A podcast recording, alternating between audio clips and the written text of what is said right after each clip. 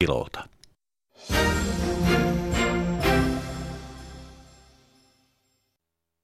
Yle Radio Suomi, ajan tasa.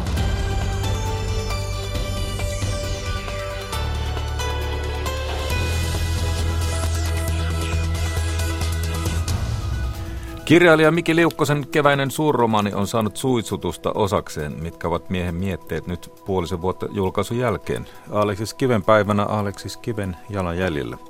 Tutustumme myös kuusivuotiaaseen kuopiolaiseen Eevi Hanttuun, kenties Suomen nuorimpaan taiteen tuntijaan. Ja niin kuin uutista kuultiin, Suomen suurimmasta kaivoksesta Kevitsasta kulkeutuu metalleja pohjaveteen eikä vesi kelpaisi talousvedeksi. Valvoa viranomainen ei kuitenkaan osaa vielä sanoa, onko kysymys vakavasta asiasta. Ja tiesitkö, että loppuvuonna syntynyt koululainen saa ADHD-diagnoosin ja lääkityksen todennäköisimmin kuin alkuvuonna syntynyt luokkatoveri? Erityisesti tämä koskee poikia. Kolumnimme on otsikoitu Kiusaamisen sietämätön keveys. Aloitamme Katalonian tilanteesta. Tämä on ajan tasa. Studiossa Jari Mäkäräinen, hyvää iltapäivää. Espanjassa ja myös koko Euroopassa odotetaan jännittyneinä, mitä Katalonian parlamentti päättää tänään illalla alueen itsenäisyydestä. Toimittaja Ismo Nykänen on Katalonian parlamenttitalo edustalla iltapäivää sinne Barcelonaan. Hyvää iltapäivää. Millaisissa tunnelmissa siellä odotetaan tätä alueparlamentin kokousta? Nyt kun alueparlamentin kokouksen on tosiaan minuutilleen tasa viisi tuntia, alkaa tänne pikkuhiljaa väkeä, väkeä tulla. Ja tuon parlamenttitalon edustalla oleva Ciuta Dejin puisto, valtava suuri puisto on kokonaan suljettu, kuten sitä sivuava eh, Picasson puistotie aina Riemukkaarelle Arc Triomphille asti sekä tämän niin sanotun eh, Ranskan juna-aseman eh, kulmaus on suljettu ja järjestystä pitää tällä hetkellä ainoastaan Katalonian poliisi Mossos de Squadra.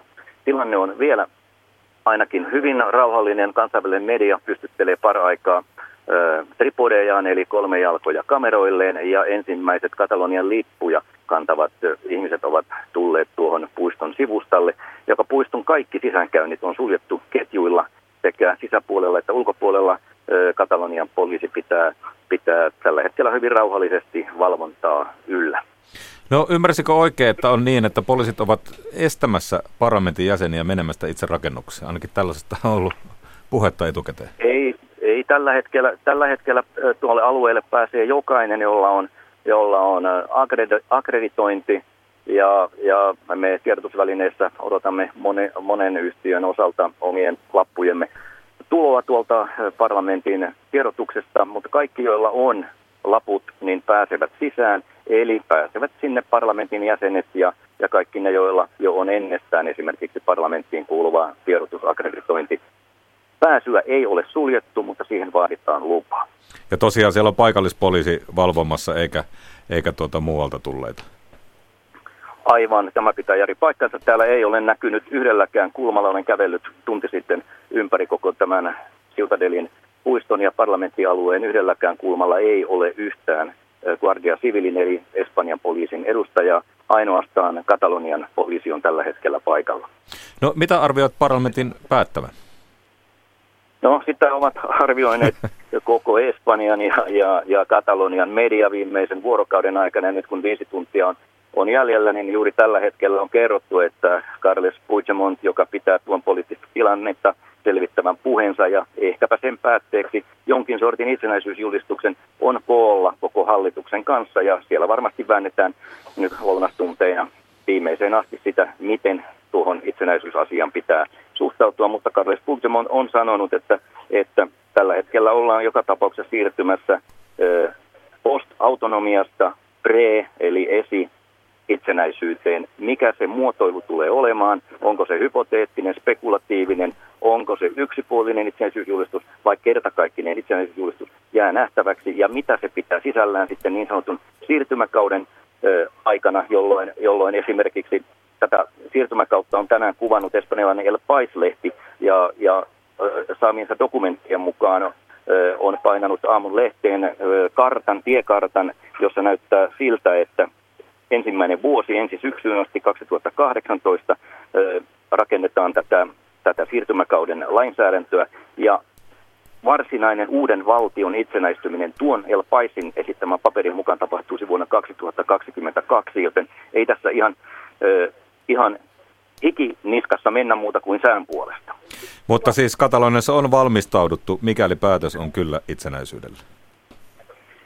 Kataloniassa on valmistauduttu niin, että on epävarmaa, ovatko kaikki instituutiot toimintakykyisiä. Suurimman, suurimman kysymysmerkin heitti alue, entinen aluejohtaja Arthur Maas viime perjantaina Financial Times-lehdelle, jolloin hän sanoi, että, että on eri asia julistaa itsenäisyys, kun, kun olla varma siitä, että kaikki, kaikki asiat toimivat. Ja hän alleviivasi nimenomaan alueen, alueen rajoja ja tulliasioiden toimivuutta, jos itsenäisyysjulistus tulee. Ja totta kai, loppuun asti Espanjan hallitus on sanonut, että tämä on perustuslain mukaan laiton, niin kuin onkin koko prosessi. Ja nyt asettuu vastakkain kaksi legaliteettia, eli se legaliteetti, jolla itsenäisyys, itsenäisyyteen tähtäävä kansanäänestys yhdeksän päivää sitten tuli, ja sitten se, että itse asiassa sitä Espanjan perustuslain mukaan ei koskaan ole edes tapahtunut moista muista ö, vallanottoa monarkialta kohti tasavaltaa. No onko Ismo tietoa siitä, miten Espanja on valmistautunut reagoimaan Katalonian päätökseen? Ainakin puheet on ollut pääministerinkin puolesta aika kovia. Puheet ovat olleet kovia loppuun asti eilisiltana. Siutarens puolue, joka tukee PP-puoluetta, pääministeripuolta johtaja Albert Rivera, vaatii kovien otteiden käyttämistä Puigdemontia vastaan – ja kaikkien poliisien valmiutta toimintaan, mitä se sitten tarkoittaakaan. Sosialistien Pedro Sanchez myötäilee ja, ja vaati viimeiseen asti eilisiltana Puigdemontin vetäytymistä koko asiasta ja aivan kokonaan. No niinhän tässä ei voi tulla käymään, koska Puigdemontilla on vastuu äänestäjiä kohtaan ja hänen politiikkansa on varmasti sitä, että, että Katalonia asettuu ristiriitaan Espanjan perustuslain kanssa, mutta millä vakavuusasteella? Tarkoittaako se rahoin suunnasta autonomian lakkauttamista osittain, esimerkiksi hallituksen, parlamentin ja tämän tilannetta nyt valvovan ö, aluepoliisin toiminnan lakkauttamista vai jotakin vielä laajempaa vai ainoastaan osittaista tiettyihin hallintotoimiin liittyvää asiaa. Tämä kaikki on koko median ja asiaseuraavien kohdalla pienempien ja suurempien kysymysmerkkien alla – nyt kun neljä tuntia ja 50 minuuttia on aikaa siihen, kun Carles Puigdemont antaa oman analyysinsä ja mahdollisen julistuksen tilanteesta. Kiitos Ismo Nykänen sinne Barcelonaan ja varmaan kuullaan sitten myöhemmin lisää. Kiitos.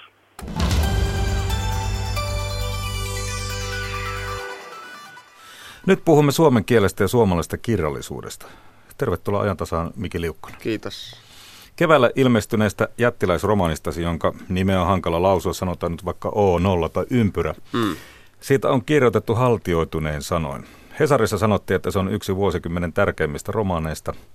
Ja sitten vaikkapa Kouvola sanomissa, että sen kaltaiseen sanataiteellisen saavutuksen ylletään vain kerran vuosikymmenessä, jos silloinkaan. Miltä tällaiset arviot tuntuvat?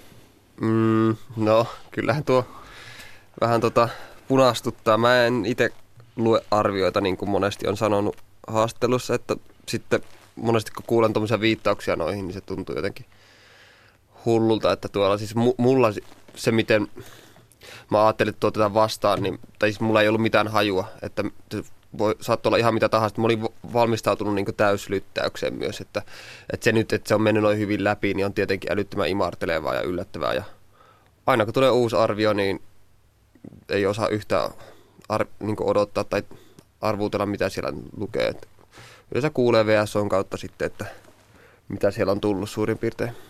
No, minkälaista palautetta olet itse saanut lukijoilta ja vaikkapa kollegoilta? No, lukijat tulee lähinnä. No nyt mä tulin itse asiassa viikonloppuna Turun kirjamessulta. Siellähän tulee ihmiset face to face puhumaan, niin kyllähän se nyt aina ollut tosi positiivista. Sitten on näitä ääritapauksia, tämmöisiä aamu kolmelta soittavia tapauksia, jotka taas on ihan eri maata, mutta ne on ehkä semmoisia ihmisiä muutenkin, jotka osaa just, just lukea, että en mä tiedä, onko sille väliä, että mitä ne nyt siellä sanoo, mutta face to face palaute on aina ollut myös tosi positiivista, että ei tässä nyt niinku ole mitään valittamista, että kaikki on vaan mennyt koko ajan kauhean hyvin. Tuntuuko siltä, että ihmiset olisi jotenkin ymmärtäneet sen, mitä, mitä tota, olet tällä kirjalla tehnyt ja halunnut saada aikaiseksi? Mm, no mulla se, että, että mulla olisi joku pointti tai joku, mitä mä haluaisin alleviivata, tai tässä olisi yksi joku juttu, niin ei ole, siis se ei ole ton tarkoitus, eikä tuossa ole yhtä semmoista juttua, että, ei ole semmoista ihmistä olemassa, joka olisi ymmärtänyt tuon pointin, koska siinä ei ole yksittäistä pointtia, että se on enemmänkin niin kuvaus tästä ajasta vaan, että, että siinä on paljon, annetaan avaimia niin kuin vähän joka suuntaan, että siinä on paljon ajatuksia, jotka mullakin jää välillä jopa kesken tai niille annetaan vaan aihe tai siemen kylvetään ja sitten se ajatus muodostuu lopulta lukijan päässä, se lopullinen, mikä se onkaan. Että tärkeää ei antaa niin vastauksia sinänsä, vaan enemmänkin kysymyksiä tai oikeita kysymyksiä ihmiselle, että tuota, mitä vastauksia on ehkä vähän turha odottaa, varsinkin näinä aikoina. Muistaakseni Ylellä sanoit keväällä haastattelussa, että suomalainen kirjallisuus pitää uudistaa. Mm. Miksi? No mä olin tullut siinä vaiheessa, on vieläkin sitä mieltä tulokseen, että suomalainen kirjallisuus on suurimmaksi osaksi noin 70 prosenttisesti aika sellaista turvallista ja tavallaan ei uskalla ottaa riskejä, että pysytään aika paljon semmoisissa niin lukijaystävällisissä ö, ja konventionaalisissa tavoissa. Totta kai on poikkeuksia, mutta ne kokeilut tapahtuu monesti runouden puolella. Ja nyt, okei, okay, nyt 2016-2017 on ollut aika hienoja ö, vuosia tota, proosallekin, että on tullut muutama kourallinen tota, tällaisia vähän kokeellisempia teoksia mm, isolta kustantamoilta. Enkä mä tarkoita, että se, että tekisi jotakin uutta, niin se tar- tarkoittaa heti, että se on kokeellista. Siis semmoista, tiedätkö, että sanoja käännellään ylös alas ja heitellään pitkin sivuja. Ja sitten, että se on tällainen, tällainen vaan, että se kokeellinen romaani voi olla myös tosi luettava. Sellaista niin kuin, mun ihanne olisi semmoinen Ilkka Remes tasoinen, juonivetoinen romaani, joka olisi kuitenkin jotain todella uutta. Että se yhdistelmä mua kiehtoo kaupallisuuden ja semmoisen äärimmäisen ö, tavallaan jonkin uuden yhdistäminen. Tai kaupallisuuden ja uuden yhdistäminen. Se on, se on se, mitä mä oon yrittänyt hakea tolla, että tuohan on tämä O on aika helppo lukuinen kuitenkin kaikesta. Joo, mä olin just sanomassa, että avata Joo. mistä tahansa, niin eihän tämä ole semmoista tekstiä, joka työntää pois luotaan, vaan päinvastoin sehän vetää heti miltä sivulta tahansa voi ottaa. Itse asiassa mä luulen, että aika monet tätä on lukenutkin, niin kuin esimerkiksi mä, että et tota, tavallaan palailee sinne juttuihin, mitkä jotenkin jäi mm. niin kuin hieromaan tuolla otsalohkossa. Joo, ja sitten ylipäänsä jos haluaa sanoa jotain, niin mä oon aina pyrkinyt siihen, että se pitäisi sanoa sillä tavalla, että se on mahdollisimman selkeä, selkeästi sanottu, että jotenkin musta olisi helppo olla hämärä tai vaikeasti tai juttua, mutta musta tuntuu, että hämäryys on monesti sitä, ainakin omalla kohdalla, että mä en ole vaan ajatellut asiaa loppuun. Että mä jätän sen hämäräksi ainoastaan peitelläkseni sitä, että mä en itsekään ihan täysin ymmärrä, mistä tässä puhutaan. No mitä Miki Liukkonen sanot siitä, mitä joskus noin vuosi sitten emeritusprofessori Yrjö Varpio sanoi, että lukija on alkanut etääntyä yhä enemmän kirjailijan tekstistä. Kirjailija sanomaa kuorutetaan ja kirjailijasta kerrotaan henkilöjuttuja ja ja tulee heti jatkona mieleen, että sitten ei lueta kirjaa, vaan mennään kirjallisuustapahtumiin. Joo, no siis kyllä mä oon aika samaa mieltä. Siis kyllähän tämmöinen brändäys on nyt lisääntynyt. Ja sitten kirjoja ei ole sen takia, että ne on hyviä, vaan sen lähinnä sillä perusteella, että se kirjailija on mahdollisimman paljon esillä. Tai että mitä enemmän se on esillä, sitä enemmän sen kirjan myydään. Että ne tavallaan kirjan hyvyydellä ei ole enää mitään väliä. Että joku voi kirjoittaa maailman parhaan kirjan, mutta jos ei aina yhtä haastattelua, tai kukaan ei tiedä siitä, niin kukaan ei osta sitä, kukaan ei sano tuolla, että onpa tämä hyvä kirja, vaan sen täytyy antaa olla esillä ylipäänsä paljon. Ja se on aika se on valitettavaa, mutta sitten se ei myöskään tarkoita sitä, että, tämä olisi jotenkin pinnallistunut, vaan se on vaan mun mielestä vastaus tai reaktio tämän maailman niin kuin tähän me- mediatoimintaan tai tähän informaatioon, miten sitä nykyään tulee vastaan, että um, miten tämä nyt sanoisi selkeästi, siis periaatteessa että se, että kirjailija on paljon esillä, niin ei tee siitä välttämättä pinnallista tai huonoa kirjoittaa. Niin kuin ennen ehkä luultiin, että jos joku kirjailija on paljon vaikka no, naisten lehissä, niin sitten se on semmoinen kerskuja ja omaan äänensä rakastunut narsisti, joka tota, on kiinnostuneempi omasta naamasta ja siitä, miltä se näyttää, tai että se on lehissä, tai julkisuudessa ylipäänsä kuin kirjoittamisesta, mutta nykyään se ehkä on niin. Ainakaan mun mielestä se on täysin mahdollista, että on paljon esillä, mutta ei se ole yhtään pois siitä sun kirjallista arvosta. Mitä muuten Mikki Liukkonen itse haluat kertoa itsestäsi kirjojen ulkopuolella? Uh, en mä tiedä. Osaan sanoa, mitä mä haluaisin kertoa. Aika paljon olet kertonut kuitenkin niin, aikanaan. Niin. Tota, Kritiikki on myös hävinnyt päivälehdistä, tulee mulla mieleen, joka on oikeastaan tärkeä osa kirjallisuusinstituutiota, että olisi tämmöinen asiallinen ikään kuin aikaansa seuraava kritiikki, joka myös rakentaa sitä instituutiota. Mm, joo, ihan totta. Tai siis meidän saa kritiikillä lähinnä semmoista niin kriittistä kritiikkiä. Semmoista. No semmoista, mitä ennen oli, vaikkapa niin. Helsingin Sanomien viikonloppuisin. Joo, se on kyllä totta. Ja sitten jos silloin harvoin, kun semmoinen tulee, niin tulee kauhean kohu tai ei nyt kauhean, mutta on kohduksia aina tullut silloin, kun on törmännyt johonkin tota kritiikkiin. Näin Aleksis Kiven päivänä niin tulee mieleen, että Aleksis Kivihän ei muuttanut, vaan se oikeastaan pääsi luomaan suomalaisen kirjallisuuden ihan alusta alkaen. Se on aika kadehdittava asema. joo, en ihan samaa ole pääsemässä kyllä ikinä. Tota, ootko muuten Aleksis Kiveä lukenut? Joo, joo, silloin yläasteellahan seitsemän veljestä piti lukea, mutta mitä nyt siitä ajasta muistan yläasteella, niin en, tuskin tuli luettua kokonaan sitä. Että. No kannattaa ehkä tsekata siellä. On... Ky- kyllä mä siis Alex Kiveä ihailen kovasti, varsinkin nykyään mä haluaisin palata siihen uudestaan. Että. Koska tulee mieleen sitten taas tämä, jos puhutaan kielestä kirjailijan työkaluna, niin tuota, mm. monella se on tietysti juuri äidinkieli, toki on Joseph Conrad tai Vladimir Nabokov, jotka opetteli kirjoittaa sen uuden kotimaansa kielellä, mutta mm. noin pääsääntöisesti niin niin vähän niin kuin Juuse sanoi, että isänmaansa on äidinkieli. Niin tota, mm. mitä sä oot mieltä, miten Suomi taittuu kirjailijan työvälineeksi? Tuo on vaikea kysymys. Mä siis puhun suomea niin sujuvasti, että sitä on vaan helppo tota, ö, käyttää ja vetkutella sitä koko ajan eteenpäin ja uudistaa. Että kyllähän se totta kai taittuu samalla tavalla kuin kenen tahansa kotimainen kieli taittuu, jos on kirjailija ja tekee sitä työkseen ja yrittää tehdä sillä jotakin jännää. Onko meillä vaikkapa Juha Seppälän tai Kari Hotakaisen tämmöisen melko niukan lakonisen ja vähäeleisen lauseen jälkeen jotenkin tullut aika uudelle? Tai onko tilausta, mitä mieltä sä olet? Joo, mutta kyllähän uutta on jo. Et ei se nyt ole siihen pysähtynyt, jos, jos seuraa, niin kyllähän sitä nyt on vaikka minkälaista. Ja varsinkin nyt netin ja sosiaalisen median vaikutus alkaa näkyä aika selvästi Suomessakin nyt. Minkälaista tämä uudempi mielestäsi teksti on?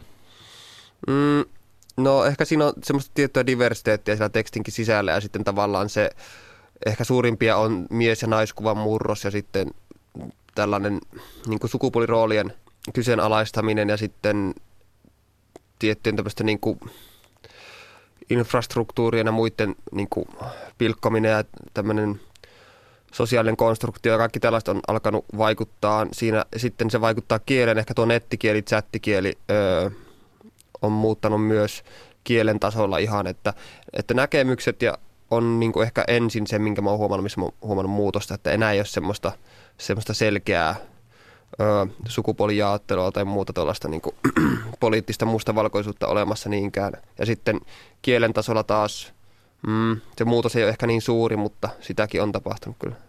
Ja, niin, tosiaan puhutaan, että on sukupolvi, joka ei lue kirjoja, osaa kyllä kirjoittaa tekstiviestejä tai näitä sometekstejä, mm. mutta sieltäkin voi jotain nousta.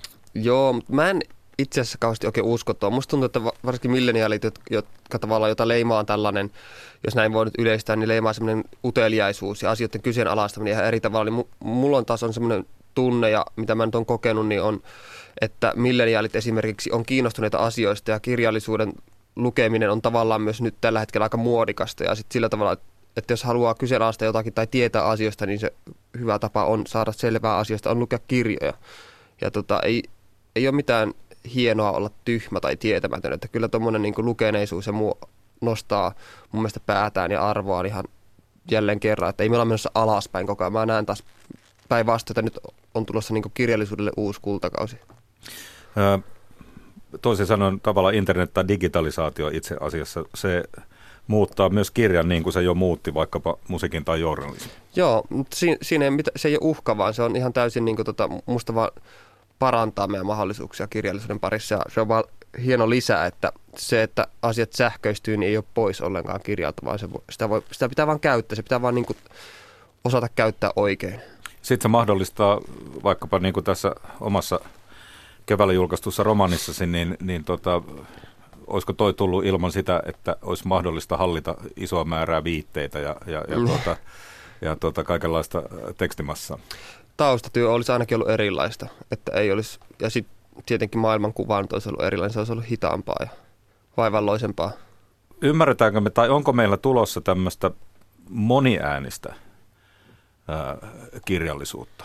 Onko sellaisesta puutetta tai onko semmoiselle tilaus? Kyllä sillä on semmoista varmasti tulossa mut, ja sille on tilausta, mutta tällä hetkellä ö, en ole osaa sanoa kuinka, kuinka voimissaan se on tai kuinka tota, aktiivista se on, mutta kyllä se on ehdottomasti tulossa, että ei tässä niinku siitä ole pelkoa. Toisaalta kanssa on niin, että jos on sanottava kyllä sen sanoo. Onko toisaalta meidän ehkä romanitaiteen ongelma se, että kaikilla ei ole riittävän tähdellistä kirjoitettavaa, ei oikeastaan ole sanottavaa? Niin.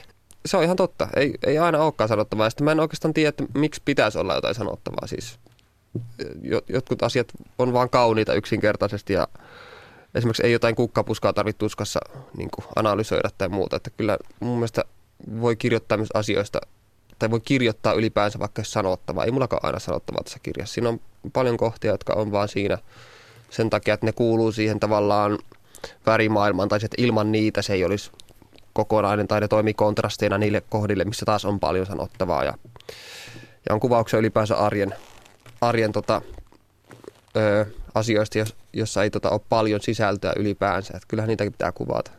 No Miki Liukkonen, olet kasamassa jonkinlaista manifestia uudesta suomalaisesta kirjallisuudesta, mikäli ymmärsin oikein. Joo, tai se on oikeastaan osa mun tulevaa, tulevaa teosta, joka ilmestyy ensi syksynä. No kerro vähän siitä manifestista. No e- en kerro. Vielä ei ole kerrottava. Mutta siis meinasin kysyä, että joko tiedät taiteellisista töistäsi, mitä on tulossa, mutta tuo on nähtävästi siis Joo. osa, osa tämmöistä kenties romania. Joo. Tämän sinun viimeisimmän kaltaisia kirjoituskin kirjailijat, monikirjailija tekee kovin usein kaikki ei koskaan. Mm. Tuo on aika iso duuni. Minkälaisia ajatuksia tuo itse kirja ja työ sinussa nyt näin puolen vuoden päästä herättää? No, puoli vuotta on ehkä, no varsinkin tuollaisen kanssa vielä suht lyhyt aika, että musta tuntuu, että mä en jaksa yhtään enää ajatella tota kirjaa, enkä mitään, mitä se sisällä on ollut. Ja, ää, mä oon nyt siirtynyt ihan toisenlaiseen tyyliin ja toisenlaiseen aiheeseen, että tuo, tuon ajatteleminen on jotenkin väsyttävää ja nyt kun mä näen sen tuossa mun eessä tuossa mun pöydällä, niin mä huvittaisi vaan laittaa sen jonnekin piiloon. Mä en näkisi tota kirjaa Mutta joudut vielä sitä kirjamessulla varmaan siitä puhumaan niin kuin Turussa ja nyt Helsi- Helsingin kirjamessut tulossa. Ei pääse karkuun. Odotatko muuten jotakin Frankfurtin kirjamessulta, mitkä juuri on menossa, jossa varmaan tuotakin tota, kirjaa esille kustantaja vie? Joo, tota, uutisia on tulossa, mutta niitä nyt ei voi paljastella, mutta kaikkea hyvää on tapahtumassa kyllä. Se on hyvä kuulla. Miki Liukkonen, kiitos vierailusta. Kiitos, kiitos. Muistatko, kun teit ensimmäisen Interrail-matkasi? Muistatko, miltä kuulosti Kööpenhaminan rautatieasemalla? Muistatko, miltä kuulostivat Atlantin aallot, kun kuulit ne ensi kertaa? Miltä kuulostaa Lontoon metrossa?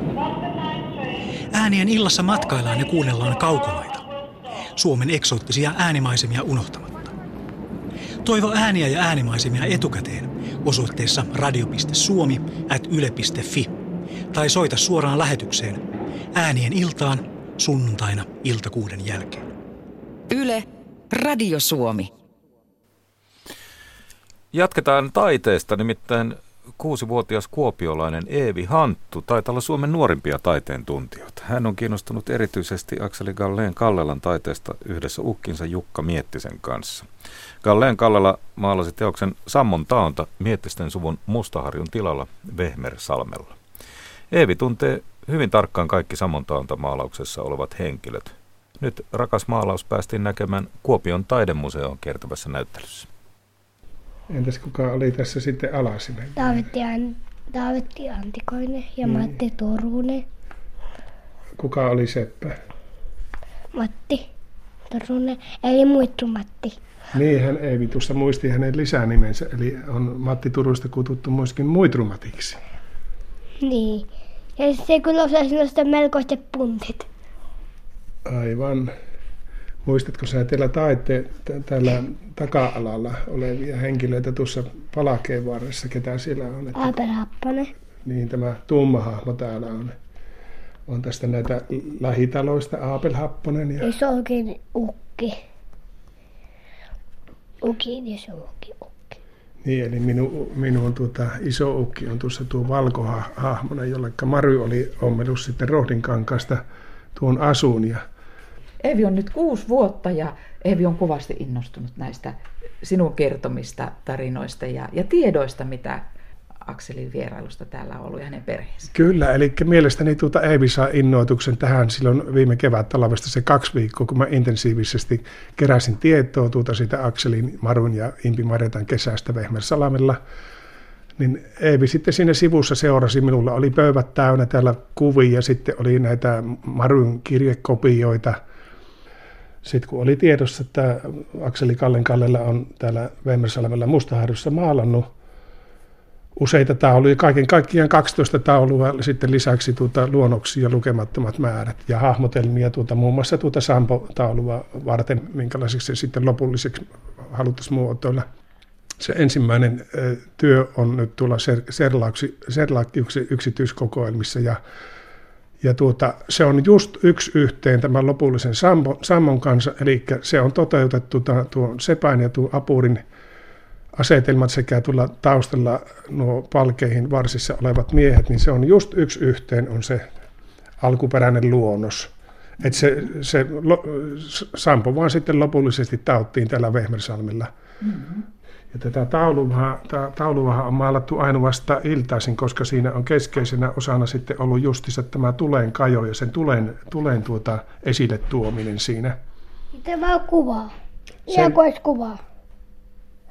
Sen sijaan toisin kuin sitten tässä Marykallio-maisemassa, jossa on ollut se pilvisyys tärkeä, että sitä on maalattu ainoastaan pilvisellä ilmalla – ja sitten tällä taiteilijaperheellä olisi ollut vähän kiirusta lähteä elokuun lopulla pois, mutta Maru kirjoittaa kirjeessä, että se taulu, jossa minä olen mallina, niin on vielä kesken, että Aksel haluaa sen tehdä valmiiksi ennen pois lähtevämme täältä. Eevi nuoremmilla jaloilla on tässä kesän mittaan niin tuota, hyvin useasti käynyt tässä Samontaano maalauspaikalle. Ja hyviä kovin, kovin kiinnostaa nyt tämä Akseli Kallen Kallen, että tämä on nyt puumi meillä menossa molemmilla. Mutta näyttääkö tämä paikka samanlaiselta kuin nämä maalauksessa? Mm, No nyt kun sitä aikaa on kulunut niin tavattoman paljon, niin tässähän tällä hetkellä kasvaa kolmas mettä sukupolvi sen jälkeen, että silloin maalausaikahan tämä on muistuttanut hyvin semmoista korpeja. Ne on ollut semmoisia kaarnakylkisiä mäntyjä ja Maruhe oli kovasti tuota siitä mäntymaisemasta tykännyt ja sen takia hän tyhjä sitten Ruovedellä on valinnut taiteilija ateljeen paikakseen sitten semmoisen kallioisen männikkö töyrän läheltä järveä, läheltä vettä.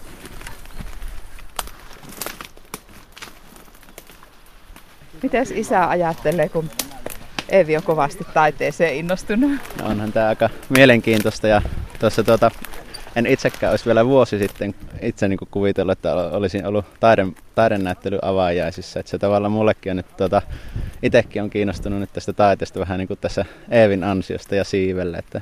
Niin. Mutta Eevi ei ole pelkästään Kallen Kallelasta, vaan, vaan tuota, nyt on ihan taiteen asiantuntija kyllä kuusivuotias muistakin taideteoksista. Joo, kyllä. Että, tuota, Eevi on tuossa nyt ruvennut muistakin taiteilijoista kiinnostumaan ja se on hauska niin kuin huomata, että vaikka on ihan joku uusi teos, niin Evi on niin kuin sitä tyyliä tunnista, että vaikka kun Huuko Simperin teos tulee vastaan, niin Evi osaa jo sanoa, että onko tämä Huuko Simperin teos, vaikka ei tosiaan ole niin kuin aiemmin nähnytkään sitä kyseistä teosta. Te olette taidemuseossa kierrellyt Kuopiossa. Ja... Joo, me ollaan tuota, päästiin itse asiassa etukäteen jo siellä tutustumaan siihen tuota näyttelyyn. Ja nyt on tuota, Eevi on esikoulun kanssa menossa torstaina sinne ja keskiviikkona on sitten tuossa tuo taidevartti, että Eevi on sinne kutsuttu. Ja tuolla avajaisissa tuli tuonne Eeville Ateneuminkin tuota, Ateneumin henkilö, henkilökunnalta kutsu, että sinne on sovittu tuota, että kun Eevi haluaa, niin saa pääsyliput ja henkilökohtaisen esittelyn siellä sitten Ateneumissa näkyviin teoksiin. Se oli se Fanny Zurbergin se, missä on. Mikä, mitä siinä oli siinä taulussa? Se kala. Kato, Fanny Kurperilta on tämmöinen asetelma, tuommoinen. Maria Louni, onko sulla ollut näin nuorta ja näin innokasta taiteen harrastajaa? No ei ole ja näin. Eivillä on tämä tietämys ihan hurja, hurjan hieno ja hän on niin kiinnostunut semmoisista taiteilijoista, jota väittäisin, että monikaan aikuinen Suomessa ei ole edes kuullutkaan, niin hän tietää ja osaa kysyä, että onko täällä se Fanny Kurperin tietty taulu. Niin Kyllä. Kyllä tässä on aikamoinen intohimo ja kiinnostus. Voi jos saa 110 teosta niin oman kotiin. Toivottavasti näin sanoi Eevi Hanttu. Jutussa olivat äänessä myös isoisä Jukka Miettinen, isä Petri Hanttu ja Kuopion taidemuseon intendentti Marja Louni. Toimittajana oli Varpu Mäntymäki. Tämä on ajan tasa. Kello 14.33 tosiaan ajan tasaa kuuntelet Radio Suomessa. Tässä lähetyksessä palataan kohta puoliin uutista tuttuun aiheeseen, nimittäin Suomen suurimmasta kaivoksesta Sodankylässä sijaitsevasta Kevitsasta kulkeutuu metalleja pohja veteen. Mitä siellä oikein tapahtuu, siitä kohta lisää. Mielenkiintoinen juttu on myös se, jossa kerrotaan, että loppuvuonna syntynyt koululainen saa ADHD-diagnoosin ja lääkityksen todennäköisemmin kuin alkuvuonna syntynyt. Ja kouluaihe on kolumnissammekin, se on otsikoitu kiusaamisen sietämätön keveys. Sitä ennen Jakke Holvas kertoo meille, mitä tuolla Yle nettisivulla on tällä hetkellä tarjolla. Sellainen uutinen sieltä löytyy, että Suomussalmen kunta on saanut ensimmäisenä kuntana Pohjoismaissa tällaisen Town of Sport 2018-palkinnon. Eli siis suomeksi urheilukaupunki 2018 palkinto. Sen myöntää ACES Europe-järjestö. Järjestö antoi Suomussalmelle kehuja sen urheilua tukevasta politiikasta ja puitteista, jotka tukevat liikunnan harrastamista esimerkkejä. Tässä jutussa kerrotaan, että Suomussalmella liikutaan, liikuntaa tarjotaan jo koulupäivän aikana. Muun muassa lukioissa luokkaan on hommattu jumppapalloja. Jokaisessa luokassa pitää olla ainakin pari palloa ja joissakin luokissa puolet tuoleista on korvattu näillä. Oppilas saa halutessaan kesken tunninkin vaihtaa penkin jumppapalloon. Paljon on positiivista palautetta tullut myös opiskelijoilta. Eli onnittelut Suomussalmelle tästä urheilukaupunkipalkinnosta. Sitten toinen urheiluuutinen, varsinainen urheiluuutinen. Ammattilaisgolfari Tapio Pulkkonen lyö golfpalloa lähes 300 metriä. Pulkkonen voitti pari viikkoa sitten haastajakisan Kasakstanissa. Hän kukisti amerikkalaisvastustajan kolmannella jatkoreijällä. Aivan lyhyt 20 sentin putti sinetöi Pulkkaselle yli 70 000 euroa, eli aikamoinen hetki ollut varmasti. Sitten tuli kaveri ja suihkutti samppanjat päälle, kertoo iloa puhkuva Pulkkonen. Ja olennaista on, että tällä putilla hän varmisti pääsyn Euroopan kiertueelle. Tällä hetkellä Pulkkonen lyö palloa ilmassa ainakin 280 metriä. Hän on Euroopan haastajakiertojen pitkälyöntisimpiä pelaajia. Sitten poliisi epäilee, että kaivosyhtiö Dragon Miningin tulevalla kaivosalueella Valkeakoskella on hakattu puita sellaisesta paikasta, joka olisi pitänyt säästää hakkuilta uhanalaisen perhoslajin kirjopapurikon takia. Dragon Mining on aikonut aloittaa varsinaisen kaivostoiminnan lähiaikoina ja tämä kirjopapurikko kuuluu EU-ssa tiukasti suojeltaviin lajeihin. Ja minäkö luulen, että papurikko on hevonen? Täytyy muuten googlata kuvia tästä olennosta, tästä perhosesta, mikä on näin harvinainen. Ja sitten toinen uutinen, iloinen uutinen eläimestä, muikusta. Pääkaupunkiseudun kaupoissa muikun mädistä maksetaan nyt lähes ennätyshintaa. Vuoden takainen muikkukato vaihtui Saimaalla tänä vuonna yllättäen ennätyksellisiin saalismääriin. Kalastaja Markku Törrönen sanoi, että Saimaalla on tosi vahva ikäluokka ja kalaa on paljon. Olen kalastanut 40 vuotta, mutta koskaan aikaisemmin ei ole muikkua tullut yhtä hyvin. Siitä me kalan ystävät totta kai olemme onnellisia. Kiitoksia näistä Jakke. Sitten päivän suureen uutisaiheeseen Suomen suurimmasta kaivoksesta Sodankylässä sijaitsevasta Kevitsasta kulkeutuu metalleja pohjaveteen eikä vesi kelpaisi talousvedeksi. Kohonneet metallipitoisuudet on mitattu suuren rikastushiekkajätealtaan eteläreunan lähistöltä. Kevitsan kaivosyhtiö myöntää, että selkeitä muutoksia on havaittavissa. Valvova viranomainen ei kuitenkaan osaa vielä sanoa, onko kysymys vakavasta asiasta. Kevitsan päästövalvonnasta vastaava ylitarkastaja Tuija Hilli Lapin elykeskuksesta. No nyt ei ihan pohjavesipäästöistä ensinnäkään voida puhua, että toki siellä on tietyillä alueilla pohjaveden laadussa tapahtunut muutoksia ja sitä on nyt seurattu tässä noin vuoden ajan tihennetysti, eli ihan joka kuukausi on otettu näytteet ja nyt parhaillaan sitten kaivosyhtiö selvittää sitä, että mistä siinä loppukädessä on kyse. Mitä metalleja sinne ja aineita sinne pohjavesiin on päässyt? Siis ne pitoisuudet, jotka on koholla, niin on lähinnä nikkeli, kopoltti ja kloridi, mutta myös on näitä natrium, kaalium, kalsium. No, ovatko ne peräisin kaivokselta? Sitä todellakin parhaillaan selvitetään, että kaivosyhtiö itse on todennut, että jollain tapaa ne todennäköisesti johtuvat heidän toiminnasta ja näin varmasti onkin, mutta se vaikutusmekanismi on vielä epäselvä ja todellakin parhaillaan selvityksen alla. No, tuliko tämä yllätyksenä, että tämmöisiä metalleja siitä jätealtaan vierestä pohjavedestä löytyy?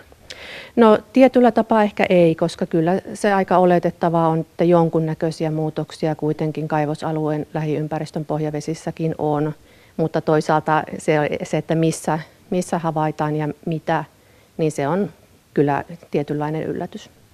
Pilaako tuo vuoto pohjavettä? Onko siinä kysymys pohjaveden pilaamisesta? No ensinnäkään siitä ei ole vielä selvyyttä, että onko kysymys vuodosta vai, vai jostakin ihan muusta asiasta. Ja tällä hetkellä nämä tulokset, mitä näyttää, niin en puhuisi pohjaveden pilaantumisesta, että muutoksia pohjaveden laadussa on ja se täytyy selvittää, mutta todellakaan tällä hetkellä ei näytä siltä, että olisi kyse pilaantumisesta. No e, mistä muusta voi olla kysymys kuin vuodosta, jos, jos sieltä löytyy?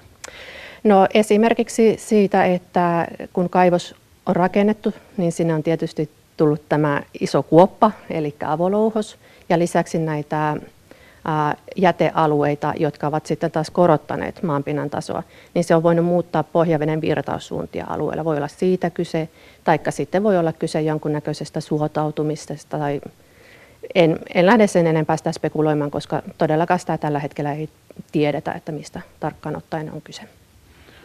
Sitä on selvitetty nyt kaksi vuotta suunnilleen näitä vuotoja tai päästöjä tai kutsutaan nyt millä nimellä hyvänsä, niin miten se on mahdollista, että ei vieläkään ole selvillä, mistä se johtuu? No tässä ei ole kyse kuitenkaan niin semmoisesta akuutista tilanteesta, että olisi lähdetty kovin voimakkailla toimenpiteillä liikkeelle, että aluksi seurattiin tilannetta, että mihin nämä pitoisuudet kehittyy ja, ja todellakin niin kuin sanoin, niin aloitettiin tihennetty tarkkailu, että paremmin tiedetään se, että mikä se pitoisuustaso on, vaihteleeko se ja nyt sitten on käynnistetty tässä viime kesän aikana sitten tämmöiset tarkemmat, mittavammat selvitykset, jotka vie aikaa yksinkertaisesti. No onko tämä huolestuttavaa? No kyllähän se tietyllä tavalla tietysti on huolestuttavaa, että tapahtuu jotakin, mistä ei tiedetä syytä, mutta, mutta ei sitä pidä niin kuin ylikorostaakaan kuitenkaan. Että niin kuin sanoin, niin asia täytyy nyt selvittää, mistä on kyse ja sen jälkeen sitten tarvittaessa ryhtyä tarvittaviin toimenpiteisiin. No silloin kun tuota Kevitsan suurta rikastushiekka-altaaksi kutsuttua jäteallasta oltiin tekemässä. Ja niin tämä edellinen kaivosyhtiö FQM riiteli siitä korkeinta hallinto-oikeutta myöten sen pohjan suojauksista. Ja, ja viranomaiset olivat sitä mieltä, että pitää rakentaa se kaivosyhtiön mielestä kalliimpi vaihtoehto. Ja myös Sodankylän kunta vaati tätä. Ja, ja, korkein hallinto myös päätyi tähän. Siinä Sodankylän kunnan kannanotossa sen valitusprosessin aikana, niin siinä se kunta ilmasi huolensa siitä, että tuon jätealtaan pohja on tämmöistä ruhjeista kallioperää, että sieltä voi päästä vieraita metalleja pohjavesiin ja ne voi kulkeutua kymmeniä kilometriä sieltä. Onko siellä tämmöisestä tilanteesta nyt kysymys? En, en osaa sanoa, koska niin kuin sanoin tuossa aikaisemmin, niin se on selvityksen alla, että mistä, mistä on kyse, mutta pohjarakenteet on rakennettu voimassa olevan ympäristöluvan mukaisesti. Miten se aikanaan varmistettiin? No siinä on ollut kaivosyhtiöllä oma, oma laadunvalvonta ja, ja sitten tietysti niin kuin ely on toimitettu raportit. Ja sinne laitettiin nämä korkeimman hallinto-oikeuden velvoittamat tota, pohjarakenteet kaikilta osin?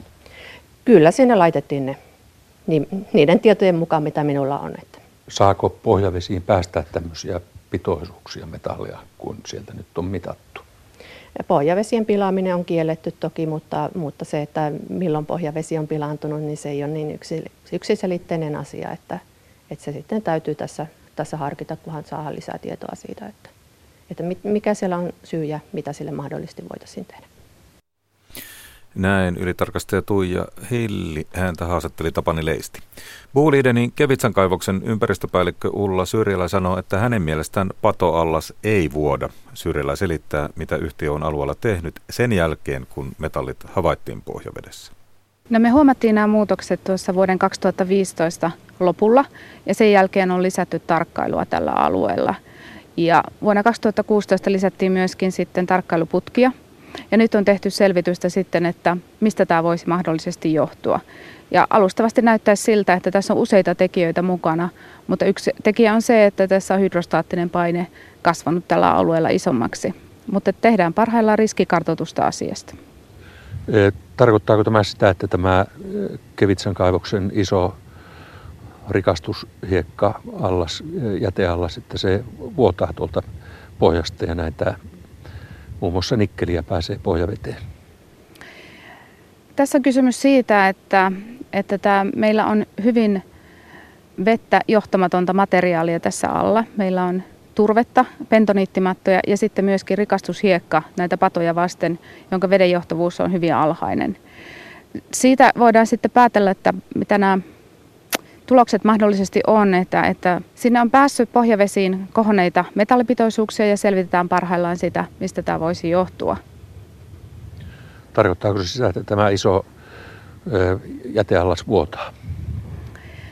Meillä on tutkimuksessa nyt parhaillaan tutkimukset ovat aluillaan ja selvitetään sitä, mistä tämä mahdollisesti johtuu. Mielestäni patoallas ei vuoda, näin ei voida sanoa, vaan se on isoista tekijöistä kiinni. Mistä se on kiinni?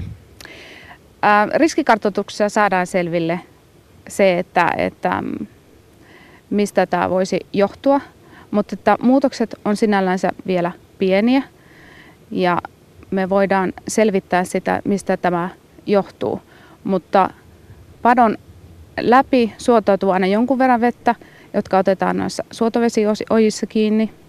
Ja sitten meidän tässä pohjavesissä tarkkailussa ollaan nähty näitä kohonneita pitoisuuksia, niin niitä selvitetään sitten, että johtuuko se tästä hydrostaattisesta paineesta tällä alueella vai mahdollisesti sitten, että onko tässä padon alueella joitakin paikkoja, mistä voisi vesiä johtaa paremmin ulos. Mitä se hydrostaattinen paine tarkoittaa tässä? Se tarkoittaa sitä, että kun nyt kasataan tätä meidän rikastushiekkaa korkeammiksi tähän alueelle, niin se alkaa painamaan pohjavettä eri asentoon kuin missä se alun pitäen luonnostaan on ollut. No, tuliko tämä, tulivatko nämä yllätyksenä nämä havainnot, että pohjavesiin on tässä päässyt metalleja? Yleensä tämmöisiä jätealueita, ihan niin kuin kaatopaikkojakin Suomessa, niin niitä tarkkaillaan. Sen takia tehdään pohjavesikaivoja alueen ympärille. Että sinällänsä muutokset eivät ollut yllätyksenä, mutta että se, että millä nopeudella niitä tulee, niin se on sitten tietenkin tutkinnan alla vielä. No, e, ne nousivat jyrkästi ne pitoisuudet silloin vuoden 2016, e, tota, syksyn 2015 ja, ja, ja talven 2016 Eh, aikana? Mistä tämmöinen nopeus kertoo? Um, ehkä se kertoo siitä, että, että siinä on jotakin muutoksia tapahtunut meillä tässä nimenomaan maaperässä ja maaperän kemiassa. Että silloin se voi näkyä niin, mutta myöskin muutokset voi olla nopeita aina johtuen sitten vuoden ajasta. Eli se oli syksyä ja syksyllä yleensä muutokset ovat ylössuuntaan meneviä, mutta sitten on myöskin tullut jonkun verran alaspäin. Eli sitä on seurattu, että mistä tämä mahdollisesti voisi johtua. Onko tämä, huolestuttaako tämä? Ei, ei tämä ei huolestuta. Mun mielestä tämä on kuitenkin osa tätä meidän normaalia tarkkailua. Ja riskiarvioinnin kautta me saadaan sitten selville, että voidaanko me tehdä tälle mitä. Ja yleensäkin tämmöisille asioille kyllä täytyy sitten jatkossa tehdä sellaista, että pohjavesi ei pääse muuttumaan. Näin Boulidenin Kevitsan kautoksen ympäristöpäällikkö Ulla Syrjälä Tapani Leisti haastatteli ja kerrotaan liikennetiedote.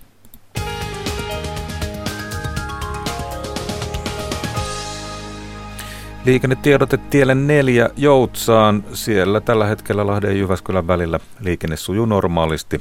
Tilanne on ohi. Tie 4 Joutsa. Liikenne sujuu normaalisti.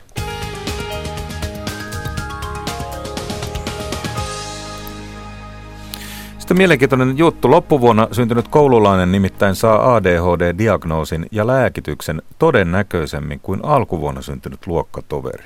Erityisesti tämä koskee poikia. Tähän tulokseen tullaan uudessa suomalaistutkimuksessa. Tuloksena voi olla lasten turha lääkitseminen. Elisa Kallunkin haastattelee tutkimusta johtanutta professori Andre Suranderia. Syys-lokakuussa syntyneiden ADHD-diagnoosit oli tutkimuksen mukaan jopa 64 prosenttia todennäköisempiä kuin tammi-huhtikuun lasten, niin mikä tässä on taustalla? Mitä tämä kertoo? Joo, tämä on yllättävän iso ero ja, ja tietenkin se, että loppuvuonna syntyneet saa ADHD-diagnoosin näinkin paljon useammin kuin alkuvuodesta syntyneet, niin on vaikeaa, että se selittyy millään muulla kuin sillä, että lapsilla, joilla on, on kypsymättömyyttä ja levottomuutta, niin, niin he saa helpommin tämän niin kuin, lääketieteellisen diagnoosin. Ja, ja se tietysti asettaa kysymyksen toisaalta siitä, että miten tarkoituksenmukaista se on ja, ja mistä syystä näin tapahtuu. Eli johtuuko se ihan siitä, että lapset ovat vain niin muutamia kuukausia nuorempia kuin ne luokkatoverit? Seitsemänvuotiailla niin kuin 12 kuukautta, jos ajatellaan niitä niin kuin alku, heti, heti tammikuussa syntyneitä verrattuna joulukuussa syntyneet on, on huomattavan niin kuin iso ero. Ja, ja silloin lapset, jotka, jotka on niin kypsymättömämpiä, niin, niin koulunkäynti voi olla haasteellista ja, ja he tarvitsevat sitten lisätukia. Ja, ja, ja jos tämä tutkimustulos, joka, joka sisältää kaikki Suomessa ADHD-diagnoosin saaneet, että, että, että on iso aineisto 10 000 lasta, niin, niin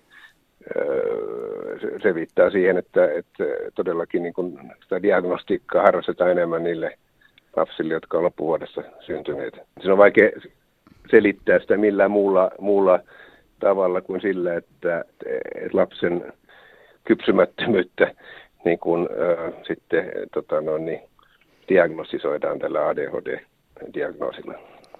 No mitä haittaa siitä turhasta ADHD-diagnoosista sitten voi lapselle olla? No kyllä se tietysti antaa sen kuvan, että tällä lapsella on joku erityis, erityinen niin häiriö, ja, ja se johtaa taas usein sitten mahdollisesti lääkitykseen tai näihin amfetamiinijohdannaisiin ja, ja niin poispäin, ja, ja silloin ei niin kuin, lapsen oikeat tarpeita huomioida, jotka voi liittyä lähinnä vain siihen, että hänen, hän tarvitsee tukea siinä koulunkäynnissä. Et yksi oire ei pitäisi olla koskaan niin kuin diagnoosi. Et, et, ja varsinkin lapsuudessa niin tietyn ikä, ikään voi liittyä hyvin paljon erilaisia oireita, jotka itsessään ei ole niin kuin mitään häiriöitä. Et, kun ne häiriöt, siihen liittyy aina selvä toimintakyvyn lasku ja se häiriö, se mikä on normaalia tiettynä aikana tietyn ikäisillä voi olla poikkeavaa toisen, toisessa ikäkaudessa. Ja, ja tässä koulus, koulunkäynnissä saattaa todellakin olla näin, että, että, että vuoden sisällä syntyneet, niin, niin, niin kuin tämä tutkimus osoittaa, on näinkin valtaisa eroa. No mitä sitten, minkälaisia nämä ADHD-lääkkeet on, että jos niitä syö sitten tavallaan semmoinen lapsi, jolla ei oikeasti ole ADHDta, niin, niin joka ei niitä tarvitsisikaan, niin mitä haittaa siitä? Niin, tietysti lapsia pitää lääkitä, jos siihen on perusteluita, että, että, että, no niin, ja, ja että kaikilla lääkkeillä on sivuvaikutuksensa ja niin poispäin. Että, että kyllä nämä ADHD-lääkkeet, ne ei ole mitään vitamiineja tai, tai tämmöisiä, että kyllähän ne niin kuin ihan, ihan no, amfetamiinijohdannaisia, joilla, kohtuullisen hyvin, hyvin siedettyjä, mutta että, ei, ei, ei ole mitään perusteluita siihen, että niitä annettaisiin ilman peru, selvää diagnoosia, että, että ne lapset, jotka todella ei, ei meidän pidä niin kuin tämmöisiä asioita, jotka liittyy niin kuin lapsen kypsymättömyyteen niin kuin ratkaista lääkkeelle. No miten sitten näiden loppuvuoden lasten ylidiagnosointia voitaisiin estää? Millaisia keinoja siihen olisi? Meillä on niin kuin semmoinen ongelma toisaalta, että suuri osa lapsista, joilla on niin kuin psyykkisiä tai kehityksellisiä ongelmia, niin heitä ei havaita ja he ei ole niin kuin hoidon piirissä. Mutta sitten tulee tämmöinen tulos, jossa, joka viittaa siihen, että, että, että näitä häiriöitä merkittävällä tavalla ylidiagnostisoidaan. Eli kyllä se tarkoittaa sitä, että, että koko tähän niin kuin lasten mielenterveyteen ja, ja, ja siihen liittyviin kysymyksiin niin tarvitaan tavattoman paljon enemmän koulutusta eri ammattiryhmien välillä ja, ja tota, no niin, se on ihan avain tässä. Että mitä ihan spesifisesti tämä tarkoittaa niin kuin näiden lasten kohdalla on se, että, että, että varmaan suurempi tämmöinen yksilöllinen koulualoitus ja, ja mahdollisesti jottikin lasten kohdalla koululykkäys tai, tai sitten muun tyyppiset niin kuin sen, siihen lapsen koulunkäyntiin liittyvät apukeinot on niin kuin ensisijaisia ja, ja voihan olla, että tällä hetkellä on sellainen tilanne, että, että näistä diagnoosista, diagnoosista on tullut semmoinen, niin kuin, että nämä lapset ei saa tämmöistä erityisapua ilman diagnoosia ja sillä tavalla tietyllä tavalla kypsymättömät lapset ikään kuin saa diagnoosia sen takia, että he saa niin kuin, äh, tukea koulunkäynnissä.